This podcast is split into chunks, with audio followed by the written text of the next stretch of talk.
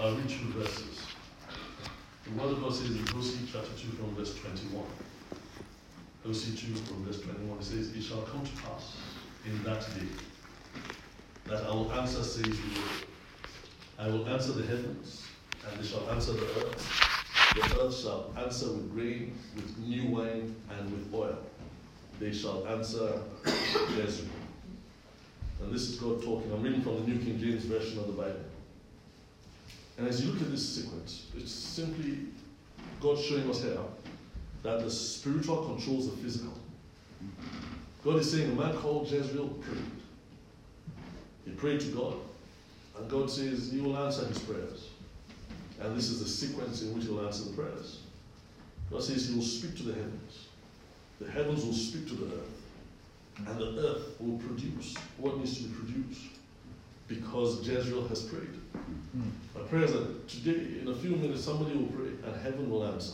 Amen. God will answer. Amen. In the name of Jesus. Amen. So as we see that the spiritual controls the physical, first it happens in the realm of the spirit before there is a manifestation in the physical. And the way to access the realm of the spirit is through words. Through words.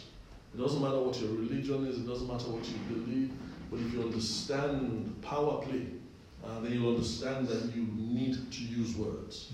No one just thinks it and it happens. No, no, no. Although sometimes God honors the thoughts of our hearts, like the Bible tells us, but mostly it is through words that you change things. It's through words that you frame the world. And God showed us that from the beginning. In Genesis chapter 1, he spoke. He spoke. And as he spoke, things happened. My prayer is that somebody will speak today, and God will show mercy. Amen. Amen. And things will happen. Amen. To change your world, you must speak. You know, sometimes people talk about a quiet prayer. And then when they talk about a quiet prayer, they talk about Anna. But what they don't realize is, the Bible says her lips were moving. So it wasn't a silent prayer. It wasn't a prayer. Sometimes, you know, you look at some people, we say, let's pray, and some people just stand and they're not saying anything. And from time to time, we may ask, why didn't you pray? And they say, oh, I was praying in my heart. No, no, no. When you pray in your heart, it's called meditation. There's no such thing. Words rule in the realm of the spirit. In Psalm 19, verse 14, it says, let the words of my mouth and the meditation of my heart. They're two totally different things. The words of my mouth and the meditation of my heart be acceptable in your sight, O Lord, my strength and my redeemer. So there's a time to speak. And if you don't speak, then you have yourself to blame. There are times you have to speak against certain situations, and there are times you have to speak into certain situations. But it's words that rule. In John chapter 6, verse 63, John 6:63, Jesus says, the words that I speak, they are spirit and they are life. So I speak, and something happens in the realm of the spirit. Like we just saw, Jezreel spoke, and God answered. God showed us the sequence. I was somewhere yesterday, and I was at the barber's yesterday, and I look at my hair. You won't believe I go to the barber's, but I have more hair than most. I look at 3, 4 gentlemen, and I see that I have more hair than them. I was at the barber's yesterday, and as I come to the barber's, there's a gentleman sitting in one of the seats. And through the mirror, he sees me walk by as I greet them. And as I sit, he turns his chair. And he says, are you a minister? And my standard answer to that is, I am a Christian. Because all Christians are ministers. So he says, are you a minister? I said, yeah, I'm a Christian. And he says, he's a little irritated with that answer. So he says, are you a pastor? You know? So I look at him and I repeat again, I'm a Christian. And he says he's going to pray for me. He says, you're a pastor, aren't you? I say, I'm a Christian. He says, he's going to pray for me. So I said to him, who are you? He says, he's a voodoo priest. You know? I said to him, in my heart, I said, this is a battle of the gods. So as soon as he says he's a voodoo priest, two things cross my mind. One is the battle of the gods. And two, how can a voodoo priest see me and say he wants to pray for me? So I feel sorry for myself. Like, God, the anointing isn't coming through. So I say to him, I say, you'll open your mouth to pray and your tongue will cleave to the roof of your mouth. So that startles him. And he turns around. And I see this smiling, you know. So you want to pray for me? He says, yes. I say, open your mouth to pray. But your tongue will cleave to the roof of your mouth. So he turns around. And I remember that in Psalm 57 verse 8, the word of God says, awake my glory. Mm. Awake my glory. Mm. In another version, Good News Version of the Bible says, awake my soul. So I said, awake my glory. And then a minute later, my father comes in. And I sit on the chair beside him, take my cap off, and then I sit on the chair beside him. And as the man looks at me, he begins to apologize. He says, I'm so sorry, sir, I didn't know it was you. I'm so sorry, sir. I'm so sorry. You should pray for me, I shouldn't pray for you. You know, it was a battle of words. Mm. And as I prayed, God, awake my glory. How can a good Christian say, he wants to pray for me? Mm. You know? I said, no, there's something wrong. You know, less than 2 minutes later, I sit on the chair, and he turns up, he looks at me. He says, I'm so sorry. I'm so sorry. And I was amused. Pastor Seriba and I went somewhere recently, and as we were going, we prayed.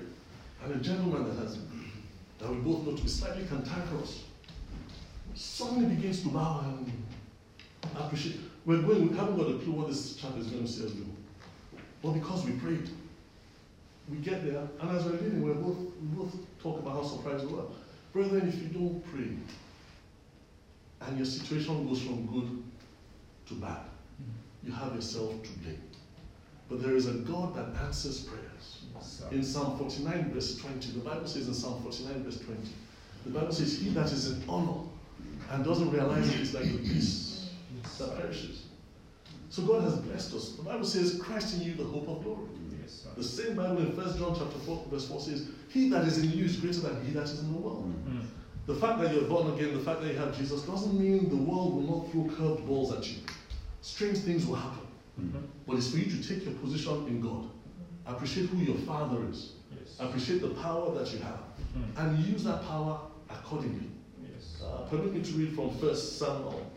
I'll just read 5 verses from 1 Samuel 17. And then I'll explain 1 or 2 things. Maybe read 1 or 2 more Bible passages. And then we'll pray.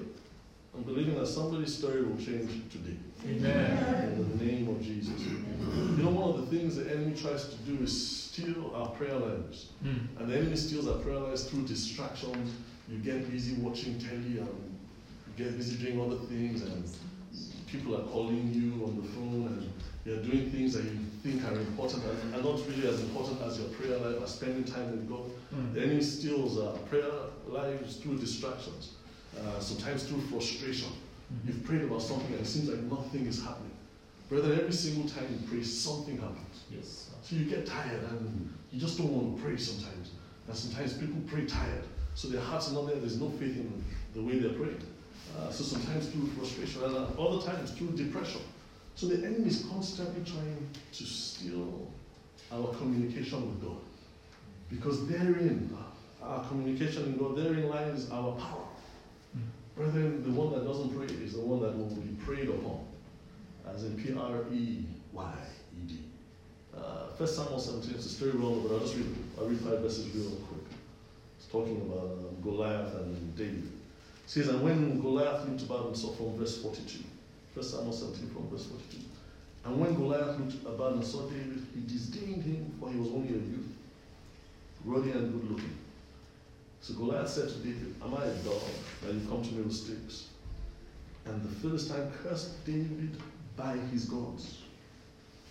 Rather, he spoke words, using his gods, small g, to curse David. And David understood what was going on. And the Philistine said to David, come to me and I will give your flesh to the birds of the air and the beasts of the field. David realized, and he understood what we're talking about this morning. Now words control, words rule, words change things in the realm of the atmosphere. So he spoke words back. You know, let's read verse 44. The Philistine said to David, come to me and I'll give your flesh to the birds of the air and the beasts of the field. And verse 45. Then David said to the Philistine, you come to me with a sword, with a spear, and with a javelin. But I come to you in the name of the Lord of hosts, the God of the armies of Israel, whom you have defied. Mm. It says, this day the Lord will deliver you into my hand, and I'll strike you and take your head from you. And this day I'll give the carcasses of the camp of the Philistines to the birds of the air and to the wild beasts of the earth, and on it goes, that all the earth may know that there is a God in heaven. Brother, my prayers are through your life. People will know that there is a God in heaven. Amen. You know, that battle was already won at that point. Mm-hmm.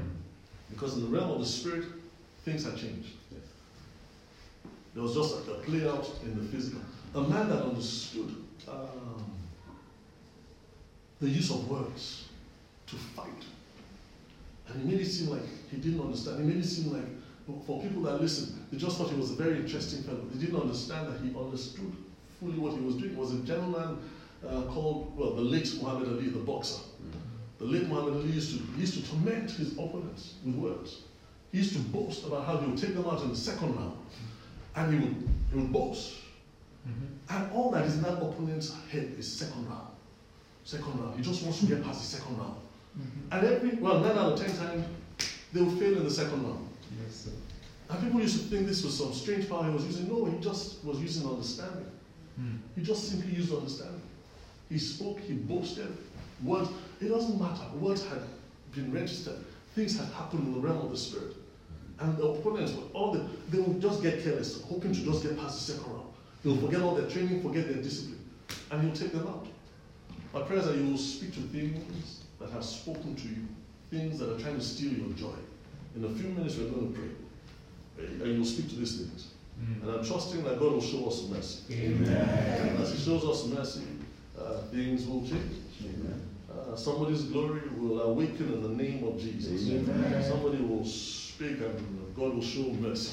Amen. Things have spoken to you, you're going to speak back. Amen. And you're going to speak back with authority. Because they're going to speak back in the name of Jesus. Yes. Where we have failed, we refuse to carry on failing. We refuse to make excuses for failure. Mm. Where we have fallen short of God's standard, we refuse. Where things are not working, the Bible makes it clear. It says that He will exalt the valley. Mm. It says He will bring low the mountains and the hills. Yes. It says He will make the crooked paths straight. Mm. It says the rough places He will make smooth. Mm. That His glory must be seen.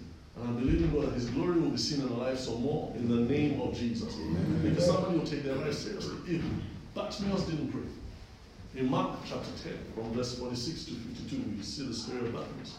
If Bartimaeus didn't understand the power of words and the power of prayer, he would have died blind. Mm. Brethren, whatever is negative in your life, we're going to pray. And pray some more. And I'm believing God that He will show us mercy. Amen. Whatever is trying to discourage us, we will come against in the name of Jesus. Amen. In a few minutes we're going to pray, and I'm believing God that He will turn somebody's situation around.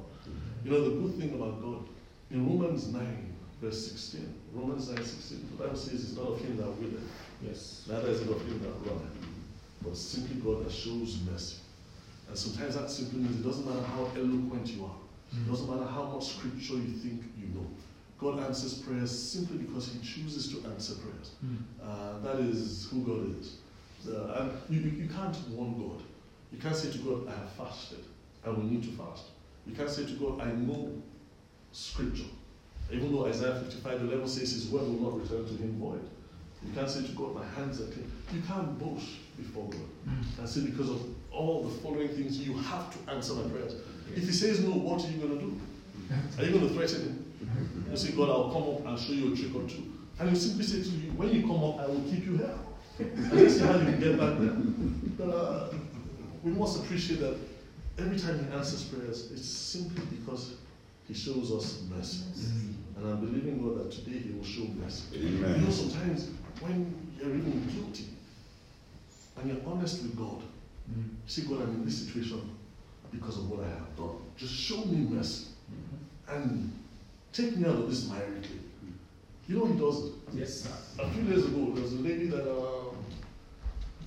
was in Malahide. There was a police checkpoint. Gary has set up a checkpoint. And really, mostly, what they're looking for is road tax. They don't care if your insurance is out.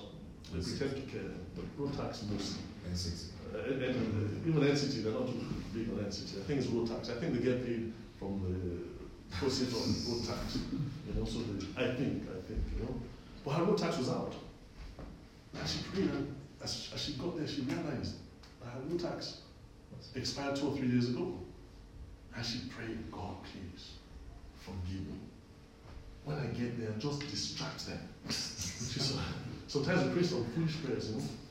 But God, you know, because we're children, sometimes God honors this prayer. You won't believe that she got there, the man looked at it and waved her on. You know, and sometimes it happens to us. You see somebody, you want to greet the person, and then you walk beyond the person before you realize, oh my goodness, I was going to say hello. Do you understand that? So God can cause a man's mind to be blank for a few seconds. The man looked at the road tax. And later on, she was so full of gratitude to God.